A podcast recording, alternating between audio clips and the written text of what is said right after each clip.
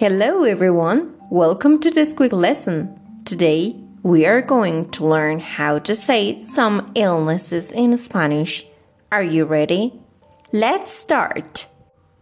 Cold, resfriado, flu, gripe, allergy, alergia, injury herida, fracture, fractura, infection, infección, virus, virus. We hope you like this lesson. Visit www.talkinginspanish.com. Nos vemos.